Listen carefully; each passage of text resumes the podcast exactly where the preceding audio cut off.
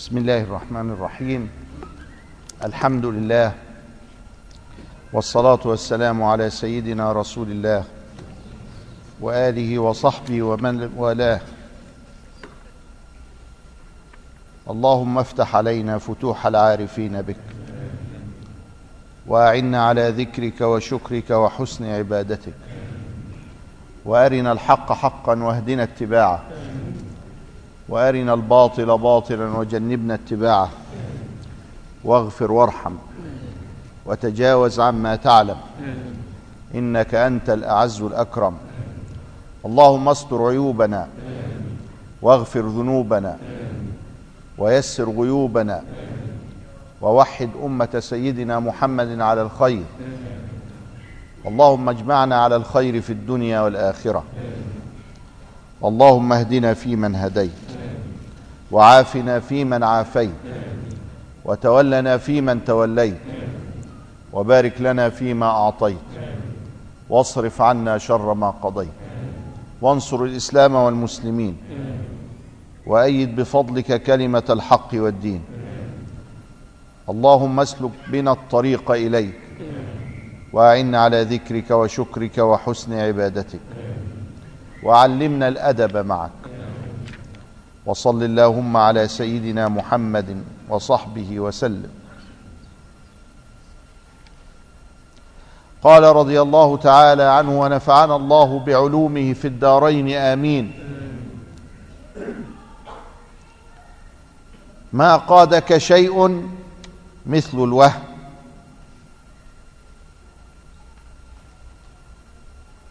اذا الوهم باطل. وهو ضد اليقظة وأول الطريق اليقظة. فإذا كنت موهوما في الباطل فإنك لا تتيقظ. واليقظة أن تعلم حقيقة الدنيا والوهم أن تعيش في دنياك دون معرفة الدنيا وحقيقتها. إذا اشتغلت بدنياك فقد اشتغلت بالوهم.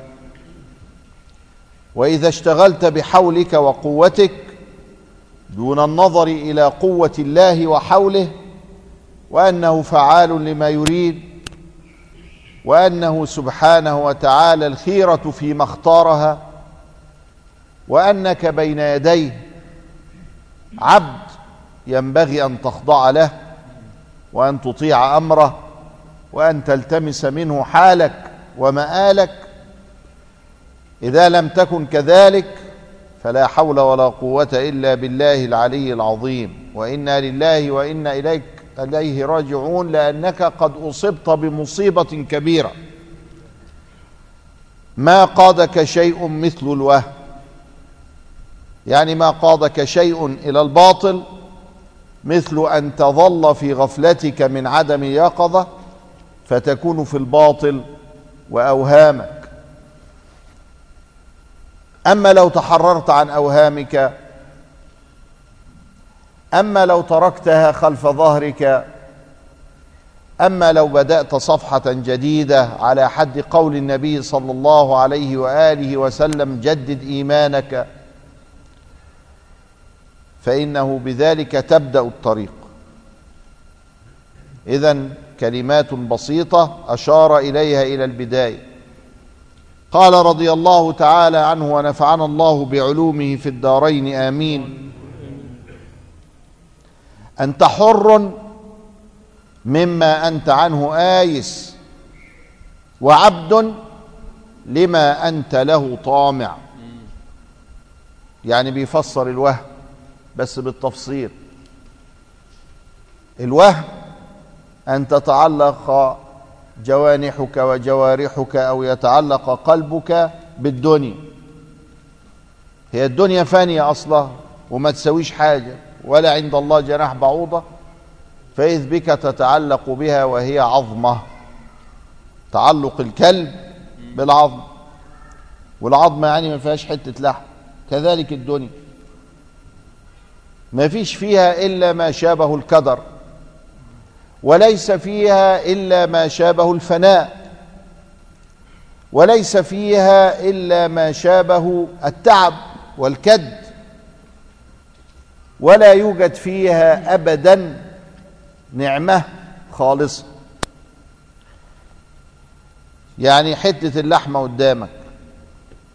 تحب إن أنت تشويها. لأنك ما تعرفش تاكلها نيه تعضعض فيها نيه كده الأنسجة بتاعتها جامدة زي الحديد تكسر سنانك. وأنت مش واخد. قوم تروح تشويها فتتلسع بالنار وأنت بتشويها. مفيش فايدة. ولو كنت في الدنيا الحر قوم هبو النار يضايقك. وشرارة بسيطة كده تتنطر تحرق الهدوم بتاعتك. شوينا حتة اللحم. نيجي ناكلها. قوم ايدينا كلها تبقى زفر عايزين نغسلها. مفيش نعمة ابدا في الدنيا خالصة. تيجي الست تطلب الولد تقول عايزة تخلف فتحمل فترى الويل. هي مبسوطة إنها حامل. وقد تسير سير الخيلاء. خلاص بقى بقت حامل. وهي تعبانة تعب ما يعلم به إلا ربنا. فإذا ولدت تعاين الموت وهي بتولد. وتصوت وهي بتزغرط. سبحان الله. لا إله إلا الله. كله مع بعضه كده. والواد ابنها ما ينيمهاش. طول الليل قاعدة للعناية والرعاية. إلا أن أقول لها طب هاتوا نرميه في الزبالة كده. تموتك. تجيب لك السكينة بتاع المطبخ تقول لك طب حاضر هندخل وتجيب لك سكينة المطبخ تذبحك بيها. اذا ما من نعمة وإن علت إلا وقد شابه الكدر. يبقى ماسك فيها ليه؟ بإيديك واسنانك تعرج الملائكة والروح إليه في يوم كان مقداره خمسين ألف سنة. اليوم فيه كم ساعة؟ لك أربعة وعشرين. قول خمسة وعشرين. نقول كده. هو أربعة وعشرين بس. خمسين ألف على خمسة وعشرين يبقى كام؟ ألفين. يبقى الساعة عند ربنا بكام؟ بألفين سنة. طب ألفين على ستين مش ال مش الساعة فيها ستين دقيقة؟ يبقى ألفين على ستين فيها كام يطلع لك تلاتة وتلاتين سنة. يبقى أنت هتعيش كام سنة؟ والله لو عشت مئة سنة يبقى ثلاث دقايق أول عن آخر. إنهم يرونه بعيدا. مئة سنة ونراه قريبا دول ثلاث دقايق. هم راحوا ولا جم؟ وهتيجي يوم القيامة تتحسر. ما صبرتش قد إيه؟ قوم أنت تقول ده أنا ده أنا قعدت ما صبرتش ستين سنة سبعين سنة من ساعة ما بلغت. أنا مت عندي مية يبقى تسعين سنة. يقول لك يا ابدا دول دقيقتين ونص. إنهم يرونه بعيدا ونراه قريبا. شفت إزاي؟ أدي الحاصل لمن عرف الحقيقة ولمن انشغل بحاله عن الحقيقة. فيقول وأنت مش منشغل بحالك وعارف الحكاية ومطلع الدنيا من قلبك ورميها ورا ظهرك ولا سائل فيها ولا ملتفت إليها فأنت حر. فإذا تعلق قلبك بها وكبل وقيد بها فأنت عبد لها. العبد من شانه إيه؟ الذل. والعبد من شانه إيه؟ أنه لا يملك أمر نفسه. لأنه سيده وسيده هنا مين؟ الطمع. يا ريت كان الله لو كان سيده الله ما كانش عمل اللي عمله. ما كان أبو يزيد البسطامي يقوم عايز يعاكس الناس اللي معاه عشان يفوقهم كده. كانوا ما يتخيروش عن فضيلتكم. فكان يجي يقول وأشهد أن إلهكم إبليس. فازاي بتاع أنت كفرت يقول لا أنا بقول أنتوا. أنتوا اللي عملتوا كده. الدنيا اللي عامية قلبكم هي اللي خلت كده. عبدتم غير الله في قلوبكم. يهزهم عشان يرجعوا. اذا يقول أنت حر مما أنت عنه آيس وعبد لما أنت له طامع. يبقى الواحد يختار عيشة الأسياد ولا يختار عيشة العبيد؟ يختار عيشة الأسياد بأن يحرر نفسه مما يسيطر عليه ويذله ويجعله يفعل ما لا يريد.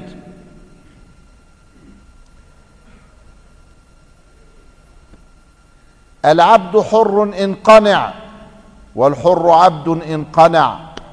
فاقنع ولا تطمع فما شيء يشين سوى الطمع. قال رضي الله تعالى عنه من لم يقبل على الله بملاطفات الإحسان قيد إليه بسلاسل الامتحان.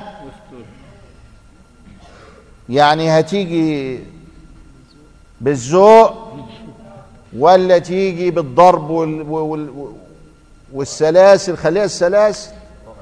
خليها السلاسل. يعني غصب عنك. يا سلام. ده رحمن رحيم. ده كله ده في مين؟ في اللي ربنا راضي عنه. بس واحد ربنا راضي عنه فهيجيبه بالسياسة وواحد ربنا راضي عنه فهيجيبه بالامتحان والمصائب والبلاء. بس على فكرة الاتنين ربنا راضي عنهم لأنه لو لم يكن راضيا عنهما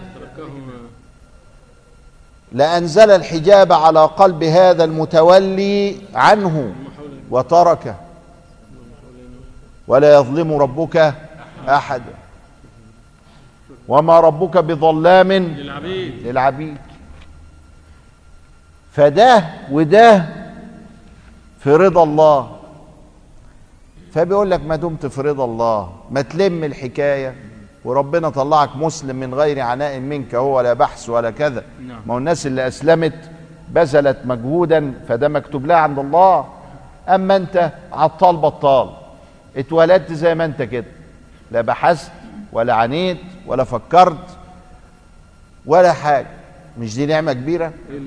طب ما تختشي بقى. وتخليك مع الله. من لم يقبل على الله بملاطفات الإحسان. ربنا بعد لك كله ده بيلطفك بيقول لك عبدي أطعني. تكن عبدا ربانيا. عبدي أطعني. مفيش فايدة. بيولي. طب قيد إليه بسلاسل الامتحان. هتمتحن. والامتحان إيه؟ صعب. لأنه في مهانة. سؤال مش عارفه سؤال نسيته. ولذلك في ناس تسقط. كل ما تدخل الامتحان واخد بالك يا شيخ علي؟ تسقط. كل ما تدخل الامتحان يا شيخ علي تسقط. سبحان الله. ويبقى الأساتذة هم اللي غلطانين. طبعا.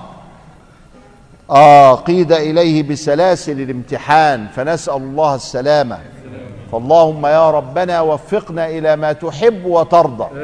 من غير امتحان لأننا ضعاف.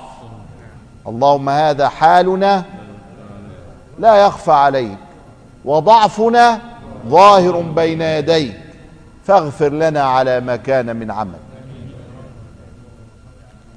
قال رضي الله تعالى عنه ونفعنا الله بعلومه في الدارين آمين. من لم يشكر النعم فقد تعرض لزوالها. شكر المنعم جاء من قبل الشرع. ما إحنا ما نعرفش. كل الكون ده وإن كان هو مائدة الرحمن ومننه كثيره علينا لكن نقعد نقول له الحمد لله الحمد لله الحمد لله ولا يغضب منا. لو كان ما أرسلش الرسل كنا هنختلف. واحد يقول لي ما تحمد ربنا أقول له أتكسف. أقول له إزاي الحمد لله على حاجة تافهة؟ ده الكون كله ده تافه. لأنه يقول للشيء كن فيكون. يقول لي أيوه بس هو مستوجب الحمد لذاته. نعم. فأقول له لا بس يعني ملك ولله المثل الأعلى ماشي. فسقطت من عربية القمح بتاعته حبة. ومجري وراه وهيص كده واقعد أقول شكرا يا ملك شكرا يا ملك شكرا يا ملك. وبعدين يقول لي على إيه؟ أقول له على حبة يقول لي أنت بتستهين بيا؟ وأنا أعطيتك حاجة؟ فكل هذه النعمة في قبل القدرة لا شيء. نعم. نحمد ولا ما نحمدش؟ كنا هنختلف. ما هو لسه ال- الوحي ما جاش بقى. كنا هنختلف مع بعض. لكن لما نزل الوحي قال إيه؟ الحمد لله رب العالمين. لما نزل الوحي إمام أهل الحضرة القدسية قال إيه؟ لا أثني ثناء لا أحصي ثناء عليك أنت كما أثنيت على نفسك. الحمد لله كما ينبغي للجلال وجهه أن يكون. الحمد لله زنة عرشه ومداد كلماته. شوف إزاي؟ ورضا نفسه. ياه. اذا الحمد واجب أهو. ويقول من حمد الله في دبر كل صلاة من سبح ثلاثا وثلاثين وحمد ثلاثا وثلاثين في دبر كل صلاة. إذا عرفنا من الوحي مش من العقل. العقل ممكن يختلف نحمد ولا ما نحمدش. لكن الوحي هو اللي علمنا. يبقى شوف وكان فضل الله عليك عظيما. علمك ما لم تكن تعلم وكان فضل الله عليك عظيما. من لم يشكر النعم فقد تعرض لزوالها. ويقول رسول الله صلى الله عليه وسلم من لم يشكر الناس لا يشكر الله. ومن شكرها فقد قيدها بعقالها. لما يبقى معاك دابة ودخل رجل على سيدنا رسول الله وبيقولوا حديث ضعيف ملناش تداخل عارفين إحنا كل حاجة. فراح داخل وقال له يا رسول الله أعقل الدبه بتاعتي وأتوكل على الله ولا أتركها وأتوكل على الله. قال له أعقلها وتوكل. اطلع واربط الدابة وتوكل على الله. لأنه ممكن يجي ديب ياكلها ولا حاجة يعني أنت يعني وتوكل على الله ولكن بعد فعل الإيه؟ الأسباب. فمن أسباب بقاء النعم ودوامها شكر الله. يبقى من شكر فقد قيدها بعقالها. تعرف الدبة تهرب وهي متأيدة ومتسلسلة؟ أهو كذلك النعم ما تعرفش تهرب منك وهي متأيدة ومتسلسلة. بإيه بقى السلسال بتاعها؟ بشكر الله. يقول لك واحد جه لسيدنا علي وقال له هات. كان البدو كده فيهم جفوة. فأعطاله بتاع بلحه بتاع حاجة كده. ربع درهم. حاجة بسيطة يعني. فقلبه كده في إيده. قال له إيه ده؟ فدخل يدور على حاجة في البيت سيدنا علي من من سادة الكرماء. فما وجدش إلا الدرع بتاعه. الدرع بتاع 400 دينار. حاجة كده بتاع 4000 جنيه. فخرج وأعطاه الدرع. قال له خد ما معيش. أهل الكرم. ده حاجة تانية.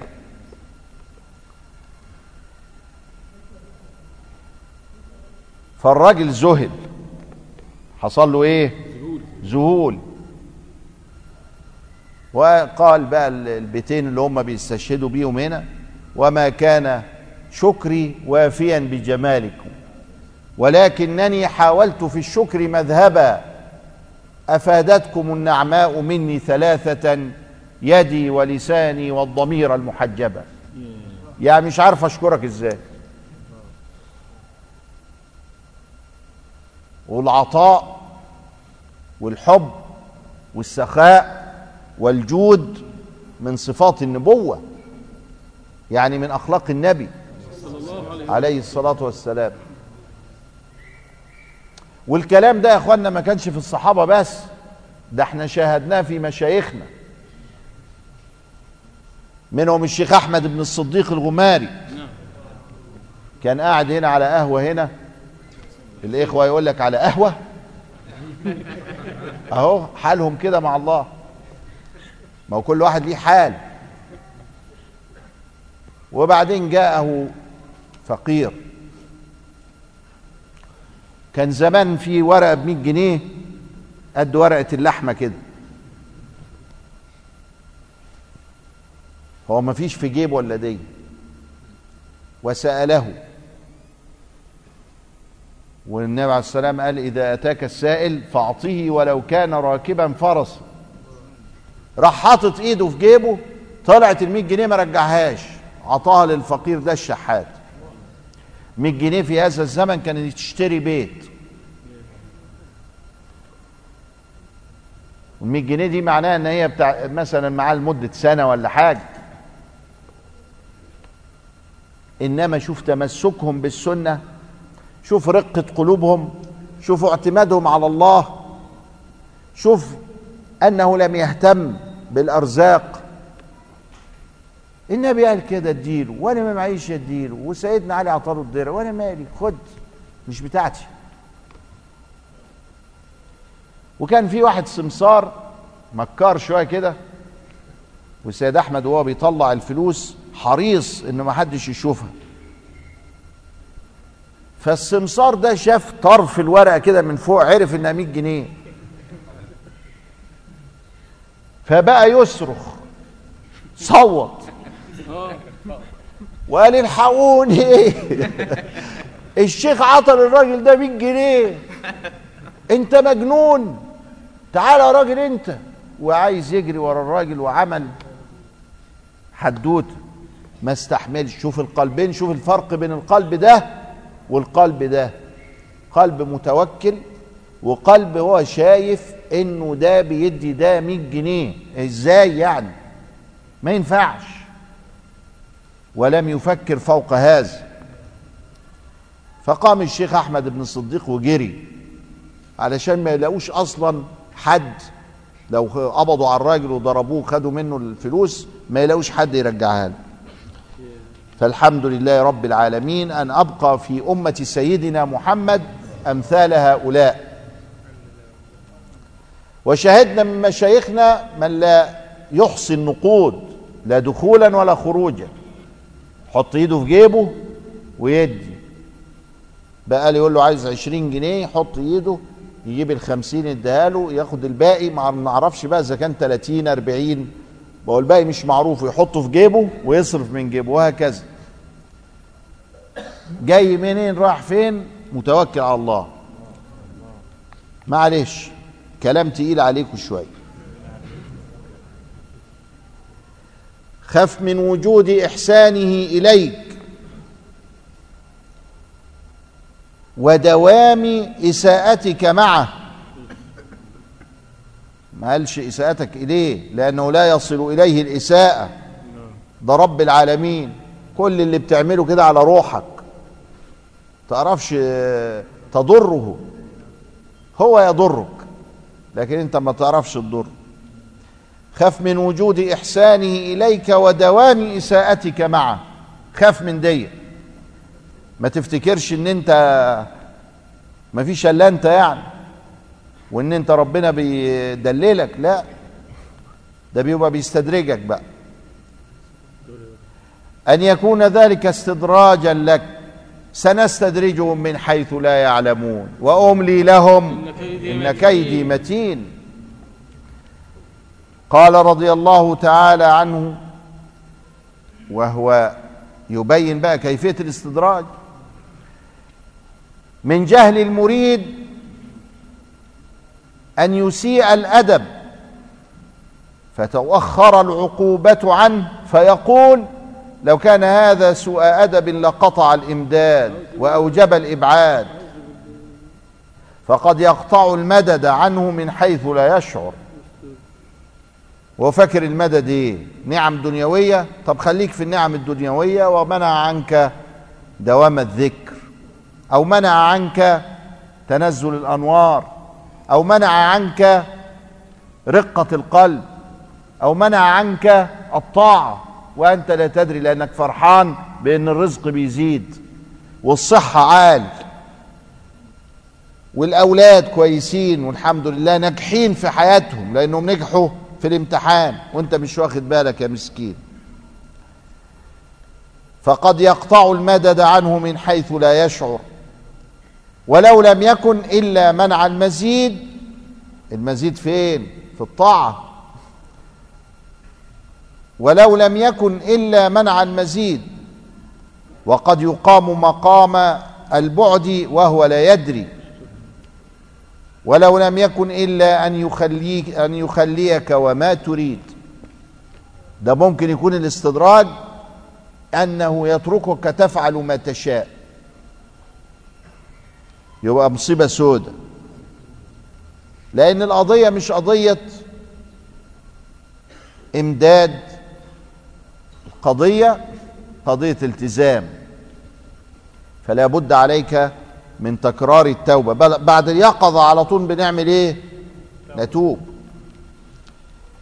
قال إذا رأيت عبدا أقامه الله تعالى بوجود الأوراد وأدامه عليها مع طول الإمداد فلا تستحقرن ما منحه مولاك. بنجيب المريد ونقول له أنت ماشي على الأوراد كويس؟ قوم يقول والله أنا لي 30 سنة ما سبتش الورد. ياه. ولكن في مشاكل مالية وصحية وفي تعثرات اجتماعية ما يجراش حاجة. ده في بحبوحة من الكرم. ده كله ده صور. إذا رأيت عبدا أقامه الله تعالى بوجود الأوراد وأدامه عليها مع طول الإمداد فلا تستحقرن ما منحه مولاك. اوعى تقول ده حاجة بسيطة. وعمل له إيه يعني؟ اديه 30 سنة محافظ على أستغفر الله وخلاص.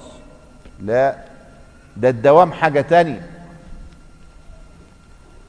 كان هنا واحد من كبار علماء الأزهر الشريف كان اسمه الشيخ محمد راشد. كان كان أستاذ التفسير وكان من كبار هيئة العلماء.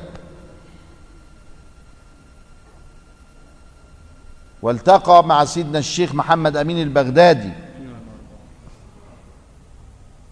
وهو فوق السبعين. إيه سبب لقياه دي؟ قابل الشيخ أحمد مرسي بيدرس عنده. قال له تعالى يا ولد. انت بتروح لمين بعد ما بتغادر الدرس هنا؟ قال له ليه يا سيدنا الشيخ؟ قال له أرى عليك حلة نور كل يوم. مختلفة عن بتاعة امبارح. وانت شكلك كده؟ مش بتاع الحاجات دي. فلا بد أنك تذهب إلى أحدهم وهو يعطيك هذا. مين بقى ده؟ قال له ما فيش قال له ما تلفش وتدور ما فيش حاجة اسمها ما فيش إحنا خبرة في الحاجات دي. شغلتهم آه ده كل يوم جاي لي. بطقم جديد وكله نور. تروح لمين يا ولد؟ قال له والله يا سيدنا الشيخ ما أنا والله بروح للشيخ محمد أمين البغدادي. قال له وديني ليه دلوقتي؟ فدخل عليه. وراح له. قال له شوف يا سيدنا الشيخ انت. قال له نعم. ما هو ده راجل كبير عنده سبعين سنة وأستاذ التفسير في الأزهر. كان حاجة تانية بقى. مرة جه في أول السنة وقال لهم كان بيصف بي آه بيفسر حميم.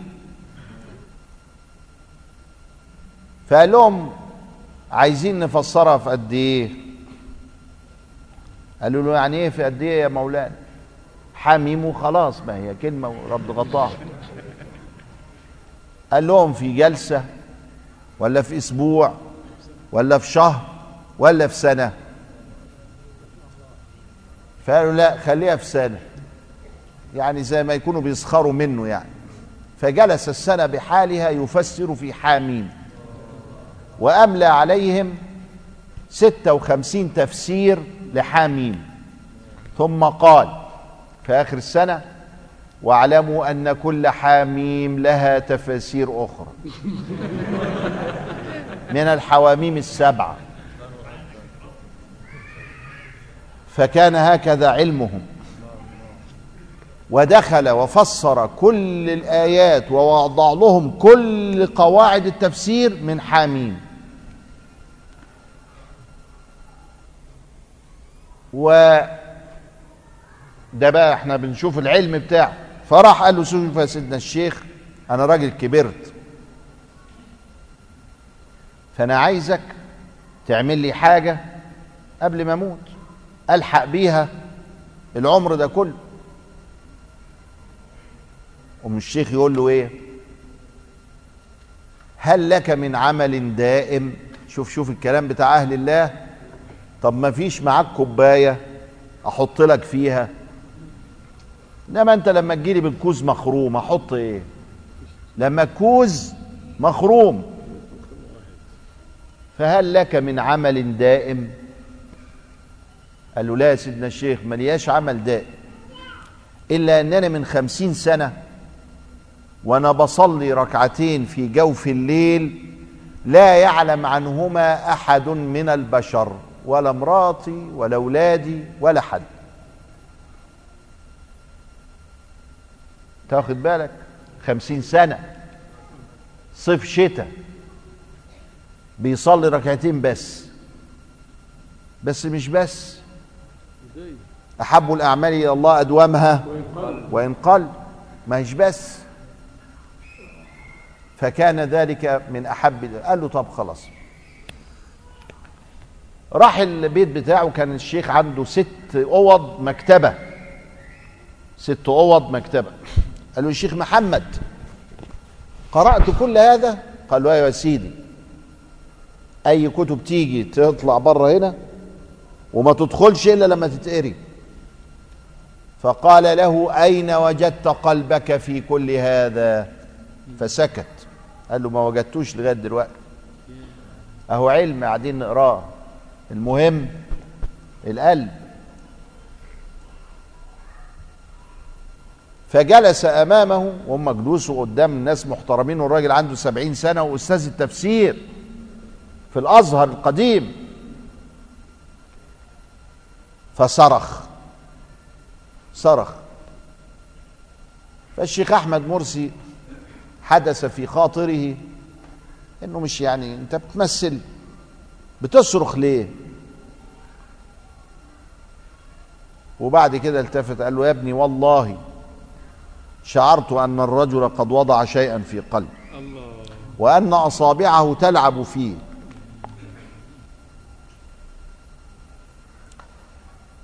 فإذا رأيت عبدا أقامه الله تعالى بوجود الأوراد وأدامه عليها مع طول الإمداد فلا تستحقرن ما منحه مولاك.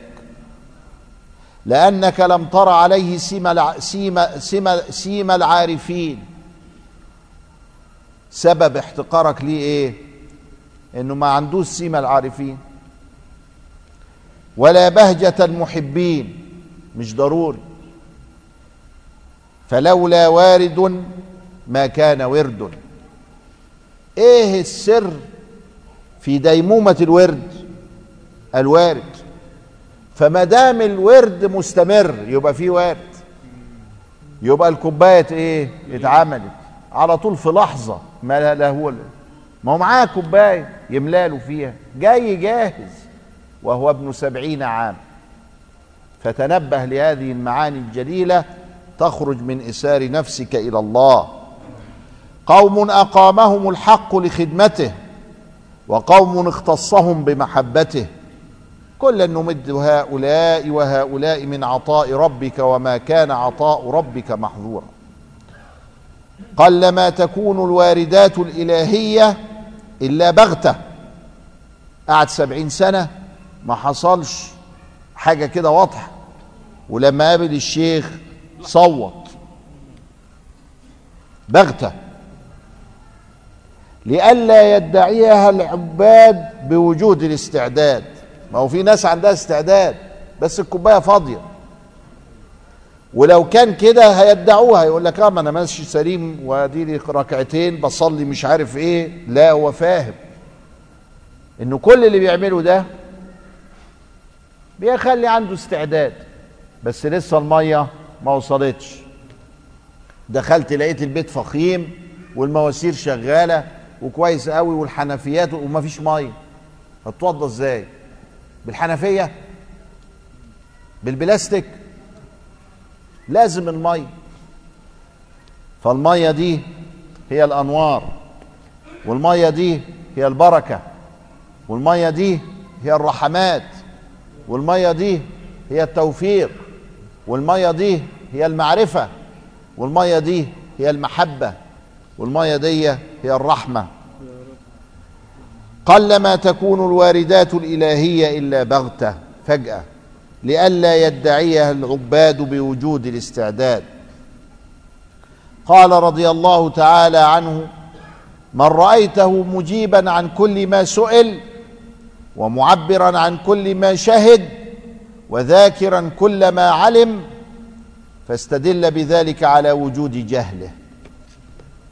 هو ده صح. قال من قال من فقد أو من حرم لا أدري فقد هلك. تقعد تسأله ما فيش. عارف كل حاجة. والحمد لله رب العالمين. ما يتلجلجش ولا يتأخرش ابدا ولا يقول طب استنى لما راجع. يبقى ده مصيبته سود لا. في درس العلم بيبقى عندنا الكتب. يقول لك دي مش عارفها. افتح قوم هات من الدولاب تاج العروس. قوم هات افتح ده اعمل ده ابحث لنا عن كذا. أنا مش عارف كذا. عايزين حديث ابن عمر. كان بيجلس الواد قدامه. لقيته مين اللي أخرجه؟ لسه ها؟ امال إن شاء الله إيه أهو. فمن رأيته مجيبا عن كل ما سئل ومعبرا عن كل ما شهد وذاكرا كل ما علم إهدى. كفى بالمرء كذبا أن يحدث بكل ما سمع. أخرجه مسلم. فاستدل بذلك على وجود جهله وما أوتيتم من العلم إلا قليلا. فاللهم يا ربنا اشرح صدورنا ووفقنا إلى ما تحب وترضى واهدنا إلى أقوم طريق لا يهدنا إليها إلا أنت.